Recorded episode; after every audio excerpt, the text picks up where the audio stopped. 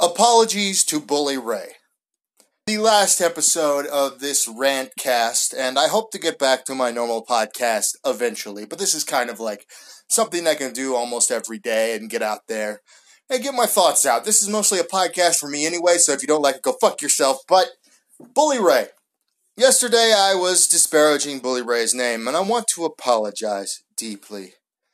Because at least Bully Ray, at least Lance Storm, at least these assholes and the wrestling media who don't really pretend to be journalists, at least they have a vested interest in being on Vince McMahon's good side. Now, the, a lot of podcasts took these releases we just heard about pretty well. They were pretty fucking upset. Good for them. It's about fucking time you all grow a fucking spine. All right? But Getting Over podcast. Interesting little podcasts. Predominantly, I see them covering NXT. Him, I should say. It's just one fucking guy covering NXT and AEW. And he has always been a fucking WWE mark, okay? And he was actually pretty nice this last episode in terms of AEW, talking about the huge rating at the end for about three minutes. But the predominant topic of this most recent show, Getting Over podcast, uh, Getting Over Wrestling podcast, whatever the fuck, is about the releases. And he started the show with something that pisses me off that I need to breed out of wrestling media with unholy fire. Okay?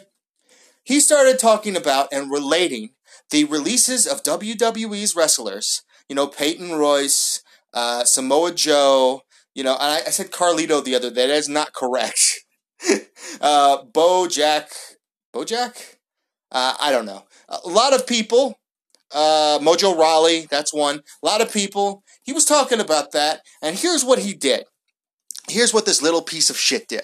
He related releasing people to WWE to his own job where he is somehow the boss. And I'm a, I'm fucking sorry, but you being the fucking manager of Denny's, or hell, hell, fuck you, you being the owner of a Denny's franchise is not the same as owning the WW fucking E, as running the WW fucking E. I don't know how many fucking times I have to, you know, just like bash this into someone's fucking skull. The WWE has just had their two most profitable years in fucking history.